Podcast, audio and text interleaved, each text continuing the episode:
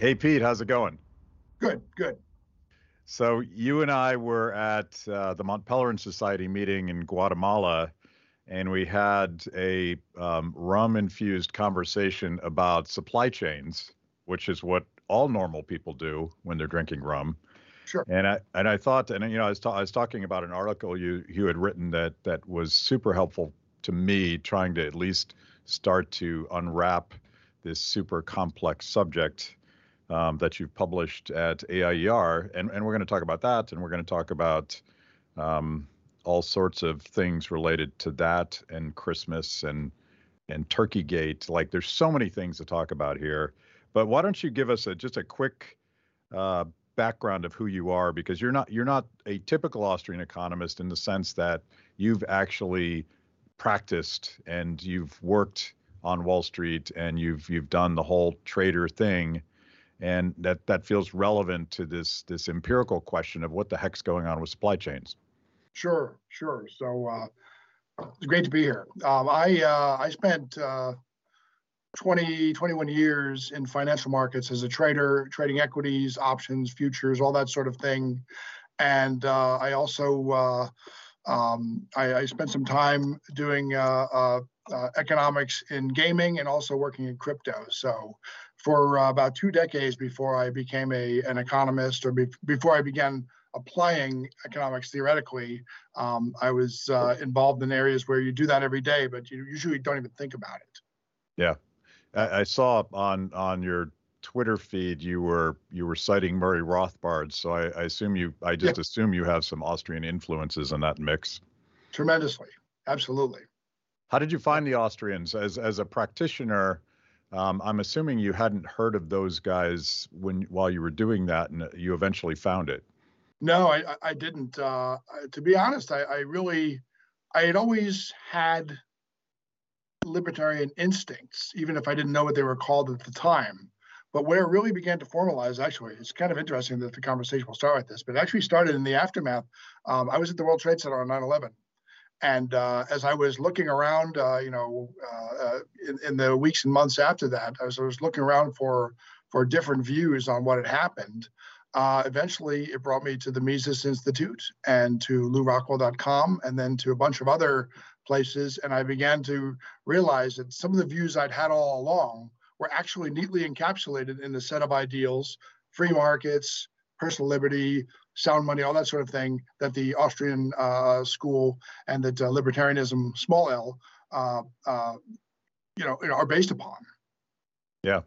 Yep. I mean, I, I feel like, and, and we talk a lot about Austrian economics on this show, but when you're looking at complex phenomenon, and and I'm I'm suddenly thinking of Kamala Harris's explanation of inflation, um, which every everyone should should go on like you you'll be a little bit dumber afterwards, but everyone should go on on Twitter and watch her explanation of inflation, and and in some ways I'm sort of sympathetic to her because she's not allowed to say that stuff's more expensive, but she doesn't know anything about modern monetary theory or anything else. So she she just sort of eventually blurts out, "Yeah, folks are seeing that things are more expensive," um, which which perhaps is better than a lot of sophisticated economists. Um, a lot of uh, I think it was the Economist itself had a headline um, that said inflation surprises most economists. Right. And I'm like, not the guys that I'm talking to. Yeah, this, no, I mean, nobody. I mean, I mean, if anything, if anything, uh, many economists have called for inflation long before it actually materialized. Um, but uh, I mean, that, that was that was that was a, a, great headline, and also the one that said, uh, "Don't worry about inflation because wages are rising." Yeah. And when I saw that, I said, "We failed." I mean, if that's if that is the takeaway, the broad takeaway of inflation, then as economists, we need to do way better because the idea that inflation raising wages is is is a is a silver lining is just, I mean, that's that's go back to square one don't collect 200 Zimbabwean or Venezuelan, you know, dollars or uh, whatever. I mean, that's that's that's that's the sign that we need to do way better. So, what is uh, um, uh, very quickly for for those few of my viewers that don't know sort of the Austrian take on inflation and perhaps the basic economic take on inflation? What what causes inflation? I mean, the, the basic overview would be that you have more money chasing the same or a, a, slightly less, slightly greater, more money chasing basically the same amount of goods and services. Um, it's an, it's a, a, monetary phenomenon, and over time, what begins to happen is as there are more dollars chasing more things, the purchasing power, which is to say demand, starts to drop, and at some point. Uh, it can reach uh, blow off proportions in a, a, galloping or even a hyperinflation. But I, you know, I'm really cautious about even mentioning hyperinflation because hyperinflations are very rare, and you don't need a hyperinflation to destroy your economy. I, I, wrote I wrote an article a couple weeks ago about what was happening um, in, in in the 99 cent pizza places in New York City, and also other places where they're having to break the buck, so to speak. And um, you don't need hyperinflation to wreck an economy. A mere a, a mere and very unsexy 10 to 20 percent a year will do the trick. Yeah. Yeah. We talk a lot about those, but those are extreme situations that are necessary for upending uh, economic interactions and social interactions related to money and all that. And and what's relevant about that? Um, you mentioned Venezuela, and I remember I think it was a few years ago now. Uh, Nicolas Maduro, the socialist dictator there, uh, decreed a 500% increase in the minimum wage, which which sounds kind of awesome on its face because who wouldn't want a 500% uh, raise? Sure. But of course, that was in the context of hyperinflation, and the people very much viewed it for what it was, which was a, a meaningless um, gift of money that couldn't buy any goods. There were no goods on the shelf, and even if you could afford them, the the inflation rate was was some uh, X factor higher than 500 percent, and that that happens even today in the United States. We're not talking about hyperinflation, but we're talking about sort of the the, the slow stealing of particularly working folks who who hold have savings accounts and hold a lot of their value in cash. Um, when when you print more money, the value of those holdings goes down, and unless you're a sophisticated Wall Street trader that knows how to play that game, you're getting screwed. Yeah, absolutely. Not only that, but but also there's a point where expectations take over and someone like Maduro saying we're going to bump up, you know, the minimum wage or whatever it is, leads to an accelerated drop in purchasing power as people are even less holder likely to hold money and want to immediately move that money into something tangible that they think they can either trade or will will carry will hold value or or whatever. So um, at one point, uh, it's like a treadmill that's going faster and faster. And you're right; it hurts people on a fixed income. It hurts the poor, and it also it also hurts creditors um, because who wouldn't want to take a loan or receive credit and pay that person back in less valuable uh, currency? So um, it's uh, uh I, mean part of my the dissertation i'm now working on has to do with the fact that when you have a uh, inflation it also changes financial metrics so the the the means of that we use to say value certain goods or to to to look at balance sheets gets completely upended and some companies that probably should be treated more harshly by the market may get by and others that are doing a good job may not receive the sort of market credit they would in terms of like valuation price or in terms of transactions because of the various and sundry effects of the uh, of the instability of the monetary unit. Yeah and this this this also was sort of the basis of the um, Austrian business cycle theory built out by by Ludwig von Mises and Murray Rothbard yep. and, and and Hayek to a to a certain extent that um, you know if you screw up the uh, standard of value and that screws up prices, it screws up market knowledge, mm-hmm. and people are people are making um, clusters of bad decisions in a way that that wouldn't be typical of a market. So that that's the boom and inevitably, if the government allows for it, um, the bus that follows is super painful, reorganizing things based on real values, not mm-hmm. funny money values. Right, right, yeah. And it always starts with the heavy capital items, you know, land, uh, stocks, um, heavy industry with longer uh, production, uh, with, with longer term structures of production, which is why you have heavy unemployment early on you have uh, you know a big drop in stock prices. I mean, uh, it's it's it's a it's it's a phenomenon which you see over and over throughout history. Yeah, so that's that's one factor, inflation, and I think. Um, except for some of the economists at The Economist, uh, perhaps a poorly named magazine, um, none of us would be surprised by the fact that that in in the last um, 20 months, the government has spent about $6 trillion it doesn't have. And I think that number's actually gone up now. Mm-hmm. in some ways I've stopped paying attention because you know a trillion here, a trillion there, and um, you know it's it's pretty, real. Pretty but, soon it's real money. I mean, yeah. yeah. But you know, there's only three ways for governments to spend money they don't have. They could raise taxes, uh, they could borrow more, but in this case, um, there are limits on on the government's ability to do those two things. So instead, they expand the money supply. Um, it, you know, it's not technically the printing press, but but we we can assume that most of that six trillion is going to create inflationary pressure um, on on everything. You know, at this point, it's like splitting hairs, but I would argue that the printing press might be on the very, very, very far margin slightly better because at least they would have to spend money on ink and paper and all that stuff. But merely pressing a button and uh, and causing uh, you know an account, you know that with a with a, a, one with a number of zeros, adding a zero or adding ten zeros, uh, I would argue that that that that adds to the sort of ethereal or ephemeral nature of the money yeah. itself. Yeah. Well, uh, I don't want to get you in trouble with your colleagues, but that that's kind of a Keynesian argument. Um, he's he's the one that argued you, you should dig ditches and fill them back in, and I, I feel like printing funny money might sort of fall into that category. Oh yeah, absolutely. It yeah. Does. No, I, I, I wouldn't be in trouble for saying that because I'm not praising it. I'm saying it's the worst.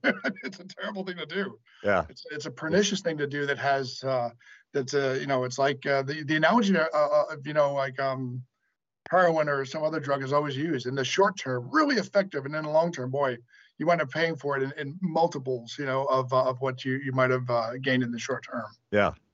So so the other um, the other the next factor, there's so many. I wonder if we'll even get through them all. But the next factor in this perfect storm is is the sudden discovery by government officials advocating lockdowns that when you turn off the economy, it's kind of hard to turn it back on again. They just thought it was a switch on the wall.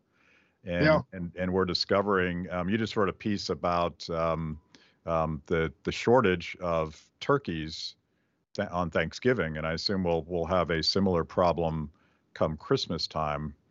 And, and part of that problem, a big part of that problem was not just the inflation, more dollars chasing fewer goods, but the, the production process for raising farm animals is not you can't conjure up more turkeys um, uh, today after you've discovered that there's a shortage. It's mm-hmm. like it's in, in, turkeys. I think it's like a year long uh, breeding cycle. And so last year, the turkey farmers were thinking, you know, they they locked down the economy this year. They've scared people. Um, we'd rather produce less turkeys ne- for next year because we just don't know with all this uncertainty um, very much fueled by by the government's arbitrary lockdowns. Yep. Is my take on it. I don't know what yours is. No, that's there's definitely that. I mean, uh, um, this is all about planning, and business is about planning. I'm sure you plan in your own business, and and and and um, we do in the in a, we're a nonprofit. But we do as well, and I did when I had a business, and um, uh, the very one of the one of the sort of the unseen costs of lockdowns is that it introduced to a whole generation of business people the idea that existentially almost the floor can drop out from underneath them. The government can say, new variant, lockdowns for two weeks. And a lot of businesses are sort of waiting for that big that big transaction or that big year or whatever when they finally have some cushion. Many never have that cushion. And so um, you know, we'll never be able to count things like the restaurants that would have been started or the jobs that would have been made by some small manufacturing company or something like that that weren't because somebody who had saved some money or was just getting started said, "Forget it. I didn't know this was even part of the uh, uh, uh, uh of the calculus of starting a business, but." If this can be dropped, if the floor can drop out from underneath me, the rug can be pulled out. Choose your analogy. I'm not doing this. And, and it might be better for them to take their 100,000 or 500,000 or whatever and put it in treasuries and make one and a half percent than to, you know, put it into a business and possibly, you know, and basically roll the dice and, and, and see what happens. I think, I think the calculus of starting a business changed radically once uh, lockdowns as a possibility and stay at home orders uh, was revealed. Yeah. And, and uh, th- thinking about this in the context of restaurants that have to um, commit to, to purchasing uh, food and, sure. and, commit to to labor contracts and, and commit to rent and all the things that that any restaurant would commit to. And imagine having all that food in your in your fridge. And and I, I know a restaurant in New York City that had this mm-hmm. exact problem, and I'm sure they all did. And and the mayor arbitrarily says, you know what, we're not gonna we're not gonna allow you to open your doors. And they've done that again and again and again. And they're they're talking about it right now, where you know there's a new variant, and and Fauci is hinting at new lockdowns, which is always the trial balloon. Like Fauci always, there's a pattern now in what he does Right. Um, you know, particularly when he's saying the opposite of what he means, you now you now know that when Fauci says, you know, there may be more lockdowns, that they're going to try their damnedest to get away with it again. Mm-hmm. Yeah, absolutely. And and I mean, um, it, it, takes very much whether it's just complete ignorance or depraved indifference or probably an unseemly cocktail of both. The idea of treating the economy like like a lawnmower where you can start it up and just, then just turn it down. I mean that that that's that's as dissonant uh, uh, as as averse to the sort of the profit-seeking mindset as you could imagine, um, and, and the fact that um, nobody has come forward and say we won't do this again just shows. I think it's a valuable bandolier, uh, valuable quiver in their in their um, in, in, their bandolier or, or, or, whatever it is, a valuable arrow, arrow in their quiver, and uh, we may see more. I mean, it, it, it completely changes uh, the the the decision making uh, context that business people will be heading into, and even for existing businesses. I mean, uh, just in time business processes uh, because of the, uh, the the shipping crises and all that stuff. They're rethinking the way they do business, which means uh, possibly not getting the things you want when you want. And, and that was, by the way, I don't want to filibuster here, but the major point of my, of my of my of my article, which was called "An Armor Conspired: The Global Shipping Freeze," was that we have this incredible bounty of goods and services around us from around the world, and I can literally, while we're talking, go on Amazon, have something arrive in a day or two, and that fools people into thinking that this is like like a Swiss watch or a centrifuge, some exquisitely designed machine, when in fact, the analogy I use is I liken it to, to a ballet. It's extremely, uh, it's extremely uh, precise and it can easily be upended. It's, uh, it's only the miracle of, of money prices and the profit-seeking motive that really allows it to work and, and gets it to work. And it's easily uh, upended and then uh, getting it going again is a chore. Yeah, I always, uh, I've been and I started the pandemic with uh, thinking about this short essay that Frederick Bastiat wrote, um, which essentially asked the question, "Why is Paris fed?" And he's he's marveling at yep. um, the city of Paris sleeping soundly every night, um, just assuming that when they wake up in the morning, everything they need to live their their privileged lives would be there. And he, you know, he of, car- of course is talking about the complex division of labor, and mm-hmm. and and this almost um, infinitely complex process of bringing goods to your front door. Of course, they didn't have Amazon Prime when Bastiat was writing, but it's it's the same concept.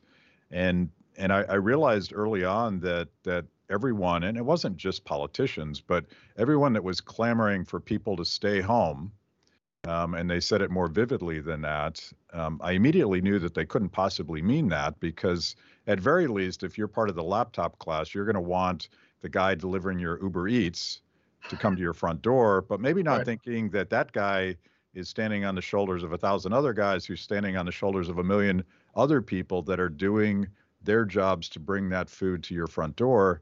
Um, this is this is classic economic ignorance, but that's that was the trap that we stepped into. Yeah, I mean, it's we're we're we're looking at a super abundant array of prices, timing, capacity, skills, all of these things, which neatly come together. And I know this is for people who are who have studied Austrian economics. This is not a revelation, but for first timers, you know, it's it's it's incredible to see that there's no director up there.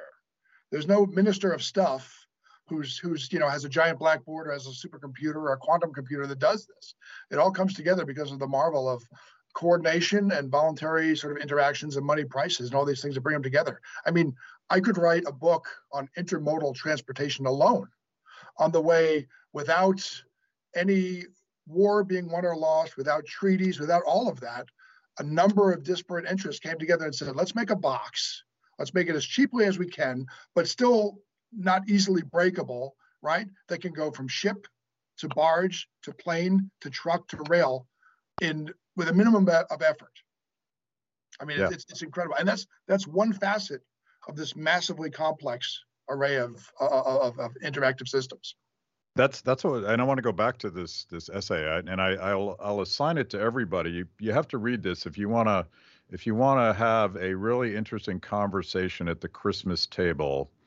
Um, read uh, because at your Christmas table, you will probably not have everything that you're used to having, or if you do have everything, you'll have paid a lot more money for it. But the the um, an armored an armor conspired the global shipping freeze by Pete is is I think a tour de force of trying to dissect that infinitely complex process. Um, you know, starting with shipping containers, but but getting into that, um, it's it's a it's a combination of of of uh, things that we did to ourselves and things that inevitably happen um, because there's exogenous shocks to the economy. Uh, walk through that because I want to I want to get I want to go deeper than shipping containers. I want to talk about um, the shipping pallet crisis. I, th- I think I this mean, is fascinating stuff. In one sense, that's where this all started because I remember over the course of 20 years in different capacities, you know, at times I traded futures or would hedge with futures. And I remember that, uh, and I, will get to that, but just this all started with, with, me watching lumber markets because lumber is usually the most quiet, stay market. There's only a bunch of traders in that pit, and they're all commercial interests. There's no speculators. It's all Home Depot and home builders and all these kinds of firms. And uh, lumber just went insane. Uh, uh but we'll get to that. So, so as for the shipping crisis itself, it really starts over a course of years and decades with nominal rigidities. Uh, it's only, by the way, and by the way, one of the silver linings of all this is that people are now learning about things which have sort of been not really hidden but quiet for a long time. What a lot of people have learned in the process of, of, of, of, of these delays and these problems in shipping is that US ports are different than those in the rest of the world. In most places in China, um, in, uh, in, in Amsterdam and, and and places like that, Netherlands. Um, they work 24/7, and um, they work with some of the most up-to-date technology in the world. I've, I've heard everything from robotics to laser-guided unloaders and things like that. In the U.S., for the most part, we have ports that work from 5 a.m. to 9 p.m. and they mostly do the work by hand, and that has a lot to do with the effect of collective bargaining has to do with unions where there are there are there are dock workers who can make upwards of $170,000 a year, um, which what that does is that creates an instant opportunity for a small bottleneck to become a large one. So that's that's always been there, and you could say that um, because it's never been tested, nobody really knew how inefficient it was. Excuse me. So come February, March, you've got lockdowns, stay-at-home orders. You have an explosion of demand lots of dry powder for consumption via stimulus uh, payments and that sort of thing. And at the same time, you have a tremendous drop in supply, both because of those same lockdowns in workplaces and also because people grab things and pull them off of shelves. Also, early on, a lot of people. This this has really kind of escaped the story, but but I think it needs to be remembered. Even before lockdowns, there was at first a sort of a drop as people got scared and stayed away from their workplaces. Then they started to come back, and then came the lockdowns. So you have two sort of hiccups in supply and production. And then what happens is consumption, consumption expenditures among Americans quadrupled in basically about 45 days. And it's a different kind of consumption because we have, America has, and a lot of the Western, Europe, Western world has, a service based economy. But the kinds of purchases that were made early in the rounds and when there were all these federal additions to unemployment and all these stimulus checks going out is stuff we had we had we had the stuffification of the U.S. economy, exercise equipment, you know, uh, uh, uh, computers, all sorts of actual physical things that people were ordering, and that surge in demand with the tremendous drop that that surge in demand with the tremendous drop in supply started what we what we're seeing now, and um, uh, it's what's interesting is that we saw the exact opposite of that in oil where in in oil in in, um, in April you had Russia and Saudi Arabia getting a fight about how much oil to produce, and they basically flooded the market at the same time as nobody was taking trips and planes weren't taking off and, and, and cruises were being canceled. So that's when we had the exact opposite, which resulted in, in oil closing at negative $32 a share um, in late April for the May contract. So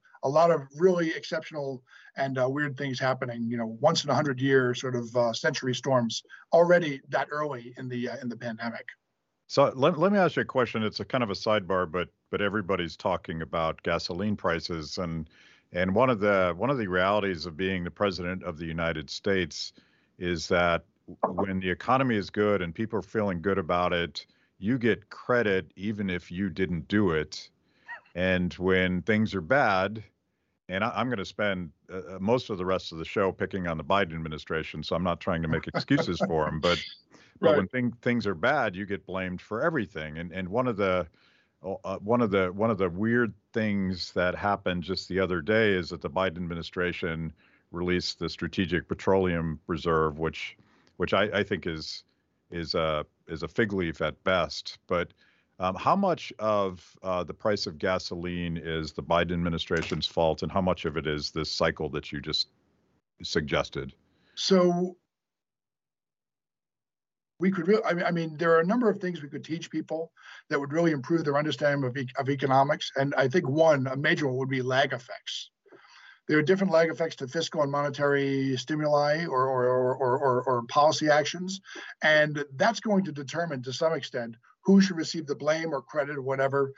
But it's really, most of these phenomena are too complex to, to, to directly blame on a given administration. But I mean, you know, with Trump, we had tariffs and we had that sort of thing. And then with Biden, we've had this sort of embrace of, uh, of, of, of, green uh, policies by force and some of these other uh, initiatives. So I believe we saw gasoline spike at one point in the Trump administration and then come back down. And now it started to rise again uh, to the extent that uh, lockdowns caused uh, production to go offline. But I mean, we also had Hurricane Ida. That's another thing. There's a number of factors. But to the extent that, that the initial lockdowns created the circumstances which have been which have made the previous basically economic capacity and, and growth and output difficult to reattain, you have to blame the initial lockdowns. And then certainly, uh, I, I, think I think lockdowns last year are mostly to blame, as well as a lot of states for continuing lockdowns and doing their own thing. But um, we it is it has at best not been helped and probably exacerbated by the Biden administration. That's that's my overall take. Yeah. And by the way, three three days from the strategic the, the the 50 million gallons or whatever it was is three days from the strategic petroleum reserve. It's it's it's a drop, and it's this it's all it's all it's all it's all a dog and pony show. It's, it has, has absolutely no impact. As a matter of fact, if I were a foreign nation that was that was producing oil, I would say that's a sign of desperation. You know, we've got them where we want them. yeah, kind of yeah. Well, I, I think it's um, to, to, sort of pile onto that. It strikes me that a lot of really bad policies are coming out of the Biden administration. Yep. But in terms of gasoline prices, we haven't really felt that yet. Whether it be the the pipeline or or just that whole philosophy I, I sort of enjoy the irony of of uh, fossil fuels. The, the, official policy of the Biden administration is fossil fuels are destroying the planet, and we're all going to die, as AOC likes to say. Yeah. Um, mm-hmm. But in the meantime, I'm going to drop the strategic uh, petroleum reserve on top of that, so that I guess we die faster. I don't know. Um, right. I or realize take private, or take are. private planes to Davos and that sort of thing. Yeah, yeah. To save the world. Um, so so back to like uh, one one thing you didn't mention in terms of the consumption binge under lockdowns, which you talk about extensively in in this particular article, is home improvement projects and people building decks, and um, you know that that brutal combination of um, there's already a supply shortage, there's a huge spike in demand. Uh, in part fueled by the fact that people are stuck at home and they they notice that their deck is falling apart in part because they just got a stimmy check. Yep. Um, and and that destroyed the the market for softwood lumber. Yeah, so so for decades, uh, lumber traded between so so the units for lumbers and lumber and futures uh, is is is dollars per thousand board feet. So for years, lumber traded between, and this is lumber futures. That could be variations in different places, but this is kind of like the world price, if you will, was between 300 and about 550 or 600 dollars per thousand board feet. And what happened was, of course, people staying home, like you said, everybody said, well, you know, I've always wanted to put a banister on, or we're going to redo the deck or whatever. With by by early 2021 the price had risen to $1700 per thousand board feet. And what you had at that time was you had there, there there are two really interesting things. The first is home builders were basically adding into a contract the fact that they might have to add as much as $25000 to a price of a finished house for lumber costs if people wanted them to finish in time the second thing is it was noticed in some places and this is kind of one of the side things i like to get into i'll, I'll get into it really quick that natural cheese disappeared from store shelves and processed cheese took over. And as it turns out, you need timber, you need you need wood in order to encase natural cheeses. And so when it went up to a certain price, when when when when when the when the input factor of, of lumber of wood got too high, producers just said, forget it. We're going to make all processed cheese. So that's why you see cheese slices. For a long time, people saw cheese slices and they didn't see the natural types of cheese that they're used to seeing. So lots and lots of side effects. But yeah, um, wood and, and by, by, by, the way, by the way, that that horrible outcome of government policy has fundamentally changed my life in a negative way, oh. and I'm, I'm kind of pissed about it. Like, nope, who don't eat processed cheese. Life's too short. Oh, I mean, I, I don't eat much cheese anyway, but if I had to choose, of course, I would never go for the uh, orange number five uh, plastic stuff in uh, cellophane or whatever. Yeah. But uh, um, uh, I, w- I want to get to the uh, the lonely shipping pallet, um, something yes. that we all take for granted. We we probably see them when we go to Costco, but um, there's not a single person in the world, perhaps you and the shipping and pallet producing industries that have thought about this this poor thing, but uh, it's made of softwood lumber, right? Yeah, it sure is. And uh, we'll jump over the containers, but containers began to become scarce when, due to a number of port closures and the Ever Given getting stranded in canal and all these other things, all of a sudden most of the world's or, or, a substantial amount of the world's shipping containers are on ships and they can't get unloaded. But even shipping firms that had containers often couldn't use them because there were no pallets. Pallets need to be in containers, otherwise you can't load them up. It's uh, it, it's it's a way of making sure that things stay dry and that they have space and airspace and all that sort of thing between goods. But um, all of a sudden, when when when wood was being bid away from from from producers by home builders and by people working from home and all that sort of thing, even people who had containers uh, couldn't use them. And so you had the you had both uh, the adoption of substitutes like plastic and even concrete in some places, but um, there also there also became a, uh, a, uh, a, sort of a niche business in old lumber and uh, or I should say old furniture suppliers breaking apart furniture and go, moving that for you know it's a, it's a market and moving that wood to the higher price uh, area, responding to profit, responding to rising prices, like in rationing, and basically breaking apart furniture to turn into pallets. Yeah, yeah, we um, we we skipped over uh, containers, but another point you make in your article is that you know we now have this um, sort of 100% testing regime um, in a lot of countries, and that you know one person tests positive for COVID and yeah. they will sh- they will shut down an entire uh, shipping port, and, I, and that I, was one of the dis- disruptions. Yeah, I think when we look back, the um, the uh, the sort of the apex moment of this, I hope. I mean, uh, I'd hate to think that there's one in front of us, but that's always a possibility.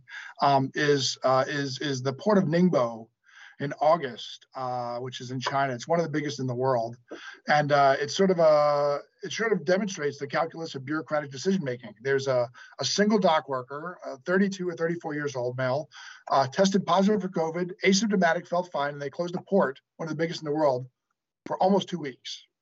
That was basically the uh, that that was the, um, the, the the the really the major and final step before we wound up with hundreds of ships off the coast waiting to be offloaded. And um, both in, I mean, not only on, on, along the western United States, but elsewhere as well. Thousands of ships around the world just sitting there. And those ships, of course, usually those ports have a have a waiting time of zero to one per day. When you go into the hundreds, you know, they start to consider things like maybe we should just sail back to our home port and, and fly things out. And uh, yeah, that I mean, that ultimately what we see today ultimately it was getting worse and worse but that decision to basically shut down a major port for one for one case of, of, of COVID uh, really is sort of the uh, the uh, the zenith of this whole unsorted uh, and unseemly affair. yeah. So there's yeah. there's a there's a million other cuts that that governments have created to create this supply chain crisis. Yep. Um, but I want to I want to move forward. You, you said you said that we had achieved our, our apex moment of of of disruption. I, am not sure that's true. And this I also get this from from Ludwig von Mises. You know, when he's talking about the the necessary adjustments that markets need to make mm-hmm. after the government has screwed up price signals through, sure. through monetary inflation.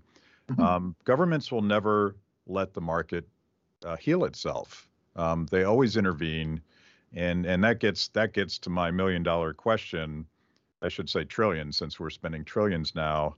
Um, sure.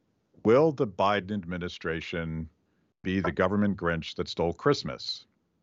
Because i'm looking at all the things that they're doing to try to fix things and it's it's making it worse. And I, and I'll, I'll point out one thing. We were talking about pallets and and softwood lumber um, the Biden administration has essentially doubled down on what the Trump administration was doing by imposing new tariffs on on Canadian softwood lumber. Yep. That's not going to help, is it? No, of course not. That only makes things worse. And uh, it, w- it was interesting. Uh, one of the articles, I wrote four articles about lumber earlier this year, and one of them I noted that basically two interest groups came to Washington. One was home builders, and one was uh, one was I believe home builders, and one was was was was was was, uh, was were American, I guess, timber producers or lumber firms. And eventually, the one that you could tell which one won out, which one basically made the best offer because the tariffs were kept in place. So, so that's that. You're absolutely right. That's one thing. Another thing is that the uh, the the Biden administration had the exceedingly creative idea of levying a $100 per container uh, per day fine on ships which are waiting to offload off the ports. And for the, the Panamax class ships, which are the largest, that's something like 1.1 or 1.2 million dollars a day. Now, already the price of shipping a 40 foot container from Asia to the US has gone from about over the last five years, it was about $2,000. At one point, it hit for guaranteed delivery, it hit almost $25,000. So now it's at a million dollar a day fine to those waiting there for something which, by the way, was never their fault. I mean, I can't I can't imagine what the argument would be for that, but it, it was in place. I, I, think it was put in place and then it was withdrawn. It might have been, uh, you know, uh, sort of a um, paper tiger to sort of threaten people or whatever. But that's the second thing. In addition to that, and then the third thing is they went to the ports and they basically convinced uh, they went to the, the, west coast ports and the administration uh, they make it sound like they brokered a deal uh, for those ports to work longer. All they did was increase uh, overtime and raise prices. That was more of a gift to the unions than it was to anything else. So, I mean, yeah. everything they've done so far has been to complicate and worsen yeah. the, the existing shipping situation. Yeah, and it, it it felt like that perhaps they have no idea the complexity of the problem they're trying to solve, which would be typical of, of politics. But you know, as a 24-hour news cycle, he's he's going to focus on the port of Los Angeles and um, workers are are going to work longer hours. But it it sort of ignored everything else. Even everything you point out is true, but it also ignored the fact that um, that was that was only one broken piece of of a broken network of of distribution. Sure. Yep. Yep. And of so, course, then you have inflation, and you have more people rushing to get goods, and it all comes together. I mean, at one point, I, I, I mean, in my own defense, I'll say this: uh, I, am kind of limited to 3,000 or less words. So eventually this will be a book, but for now uh, I'm limited to one issue or a few issues per article. so here's another one. By the way, the uh, the government Grinch stealing Christmas. I think that's going to be the episode, the title for this episode, because I got my my friend over my shoulder here, um, just so so nobody misses that point. But but here's another one, um, and mm-hmm. and th- these are relevant as well. I, you know, I'm I'm against uh, vax vaccine mandates on principle, yep. um, but they also have incredibly disruptive effects on on both uh, on the consumer side. You know, people willing to show up at concerts, at restaurants, and in New York City, um, but also on the the workers side.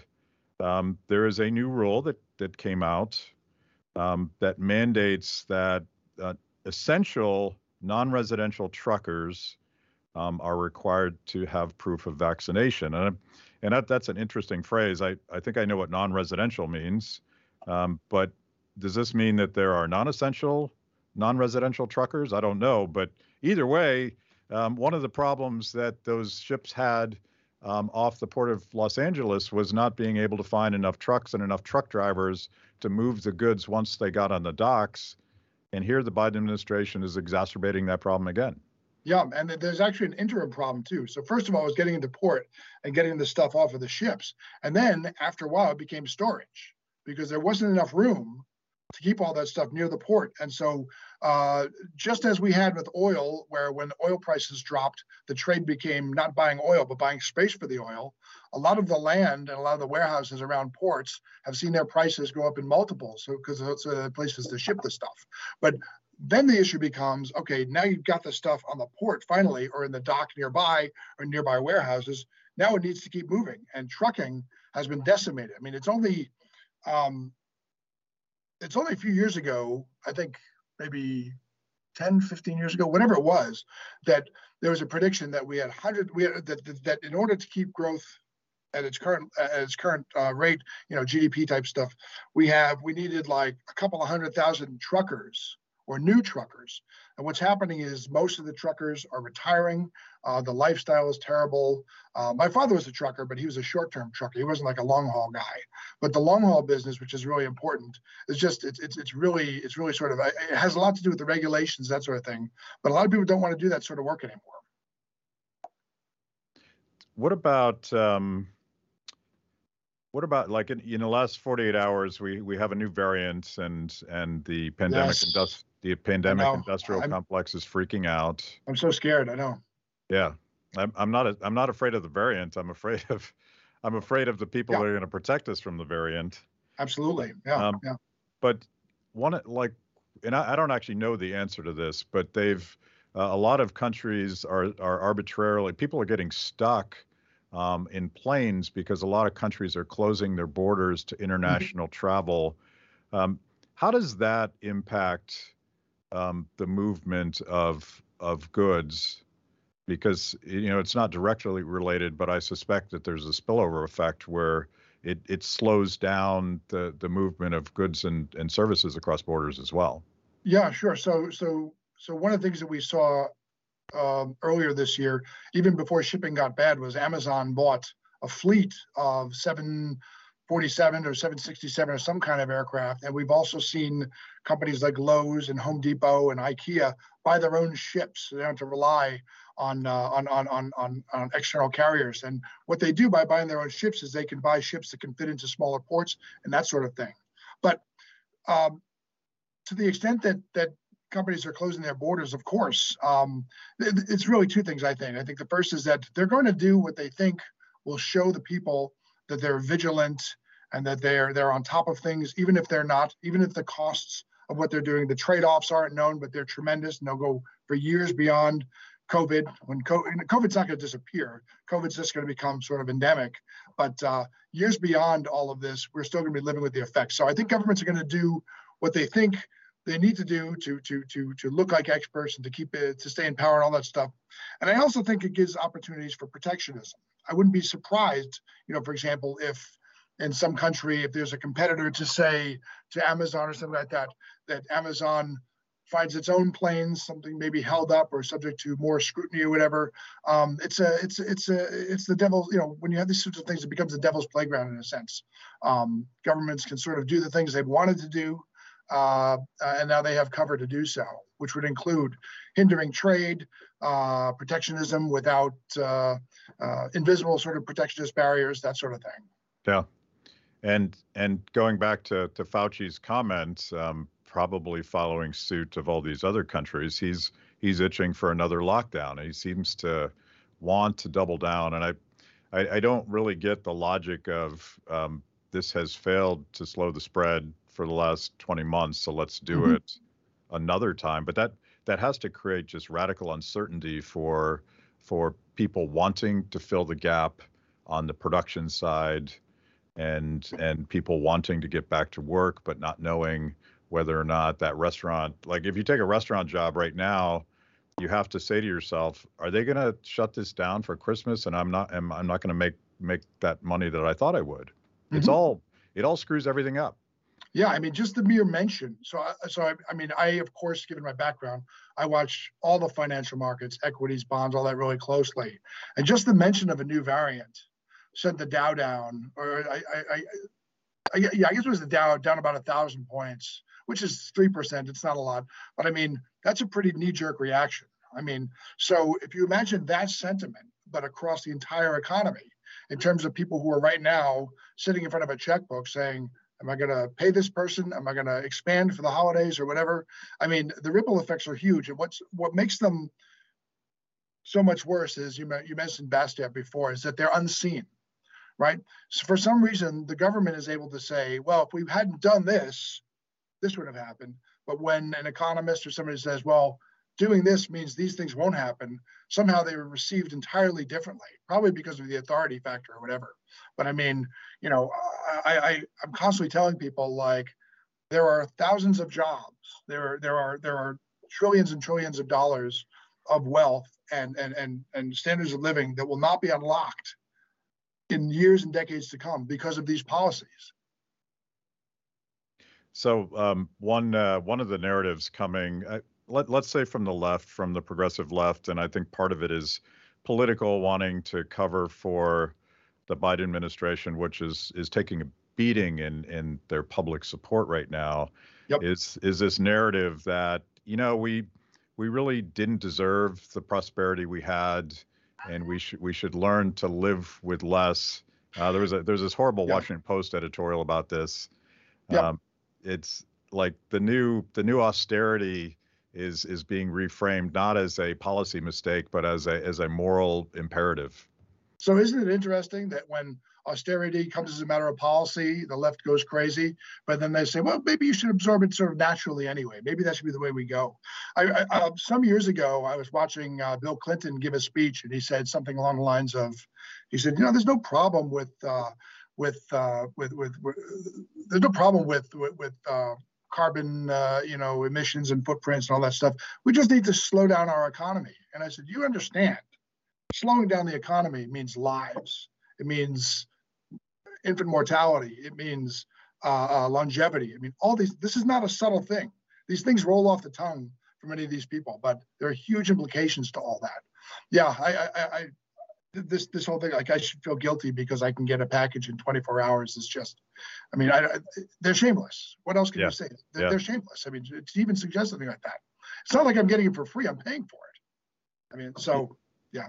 I, I assume um, that that you have an opinion about about this argument that that um, uh, still persists, but it was it was it, it, emerged almost immediately when the lockdowns came down. That those of us talking about uh, the trade-offs, um, not just in terms of of wealth, but in terms of lives, in terms of cancer care, in terms of mental health. Um, mm-hmm. these, these all all of these things happened, but but a lot of us, uh, particularly at AIER, uh, a lot of your folks predicted this stuff early on. Um, but it's always characterized as we only care about economics and they care about keeping people safe. Well, those that's a that's a false choice because it's, it's, the mother of false dichotomies that you have to choose between a vibrant or, or even a functional economy and public health. That's absolutely not the case. They're absolutely symbiotic. They're tied together. And uh, just I mean, one of the things I I, I, I wrote about Matt was a couple of months ago. I wrote an article saying we're going to find out that another unintended side effect, unintended uh, impact of lockdowns is that a lot of these people who undertook doing construction at home, doing these DIY projects, a lot of them probably hurt themselves. And actually, what we're finding out now is that there are there is research coming out saying, you know, in various countries, finger injuries, eye injuries, all of these things coming from people saying, "Oh, uh, I have wooden drill, therefore I'm a carpenter," uh, came back to her, you know, came back to to, to cause uh, to to to not only uh, bring about more costs, but also an impact on insurance and all that sort of thing. So there, you can look in the data. There is a surge between, say, March and uh, Mar- March and, and, August of 2020 in emergency room visits and all that sort of thing. And that's again, that's a tiny, tiny, small thing. But um, again, these costs will be will, will, will be manifested in our future insurance premiums and the services offered by hospitals and all that sort of thing. Yeah. It, you're again reminding me of Bastiat's uh, uh, celebration yep. of the division of labor. Uh, yep. Maybe some men shouldn't handle power tools, is the bottom line. And maybe some people shouldn't do economics or, or, pretend to. yeah. yeah. So I, I want to end with I want to talk a little bit about AIER and the fantastic work you guys do. Oh, um, but I but I want to end with perhaps the worst take on Twitter, and and it comes from the the the Federal Reserve of St. Louis, um, talking about rampant inflation in the retail price of turkey, mm-hmm. and they they actually said let them eat tofu instead. Um, is yeah. tofurkey an acceptable substitute for that bird on your on your Christmas table? Uh, not yet. No. I, I so I, I I took a page from Jonathan Swift, and I wrote an article a few weeks ago where I said, "You don't have to." It was it was it was meant to be satirical. I said, "You don't have to pay more for Thanksgiving. You can buy. Here's a list of things you could buy where the prices dropped between November 2020 and November 2021." And uh, I said it, it would be hot dogs, no buns, cheese processed, lettuce, no dressing, just plain lettuce, uh, and cookies, no milk, and by the way, the if you drink water, you know, you should drink water. Water's good for you. It can't be cold. It has to be lukewarm. I mean, and that's also, by the way, that's also pretty much the Thanksgiving and dessert and and and Christmas menu in most prisons. So, yeah. you know, you don't have, you don't have to spend more. Uh, but as for as for uh, as for eating uh, uh tofu, you know, that's that's just a sign that that that that the Fed's, I mean, the Fed was already loaded with more than it could handle, but the Fed's uh, uh, mission creep is so incredible these days. You have the Fed not only weighing in on on things like climate change and on, on inequality, but also now on your diet. Yeah, maybe I mean, tongue, in cheek or not. Uh, yeah. To me, that's just a sign of their uh, just rampant sort of uh, um, uh, um, viral nature in our in our in our in our society. Just the fact that they're they're they're even deigning to to say things about that. So you you, you just described a potential Christmas under lockdowns, which is a euphemism for imprisoning people in their own homes, and yep. we'll be eating uh, government cheese and cookies and hot dogs, just mm-hmm. like they do in prison. Yep. So on the proposal, will the government Grinch steal Christmas? I think you're saying yes. I think uh, I think it may it, it won't be.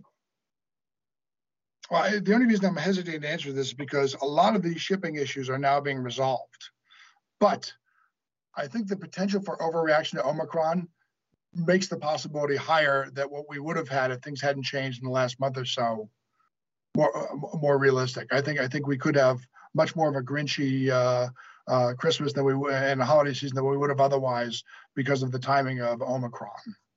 Okay, that's spoken like a true economist. Well, there's this, and then there's that, and there's these uncertain factors. Um, so, so tell me, tell me uh, first of all, how do we find your stuff, um, um, and and read up on this and and all the other stuff you read about? Sure. So I'm I work for AIER, American Institute for Economic Research. Um, that's AIER.org. You can follow my articles and anyone, and anyone else's that writes here. Uh, Phil Magness, Tom Hogan, Ryan Yonk, a bunch of other people. We have some great writers. Uh, and I'm on Twitter at uh, the address is at L1KNB. That's Let a Thousand Nations Bloom. L1KNB, and I usually post on there somewhat sporadically. Try to do one a day, but usually it winds up being a few in one day and then nothing for a day or two. But I'm always on, uh, at least reading, and uh, I guess that's about it. And of course, uh, the American Institute for Economic Research is also the home of the Great Barrington Declaration, um, which which in my mind changed the debate and and brought li- at least a little bit of sanity to an otherwise insane reaction to the pandemic. It was an interesting moment. It was an interesting time to be here. Yes. Yeah. Okay, Pete. Thanks so much, and uh, we're going to hope that I'm wrong about Christmas and that the market is going to beat um, the politicians come Christmas time. Agreed. Thank you, sir. Thanks for having me. That was amazing. Where can I get more content just like that? It's a great question. You're clearly a discerning consumer of the best content. Make sure to like the video, subscribe, and click the bell. And if you're consuming podcasts, go to Apple, Stitcher, anywhere you get them. I'm in. Kibbe on Liberty, honest conversations with interesting people.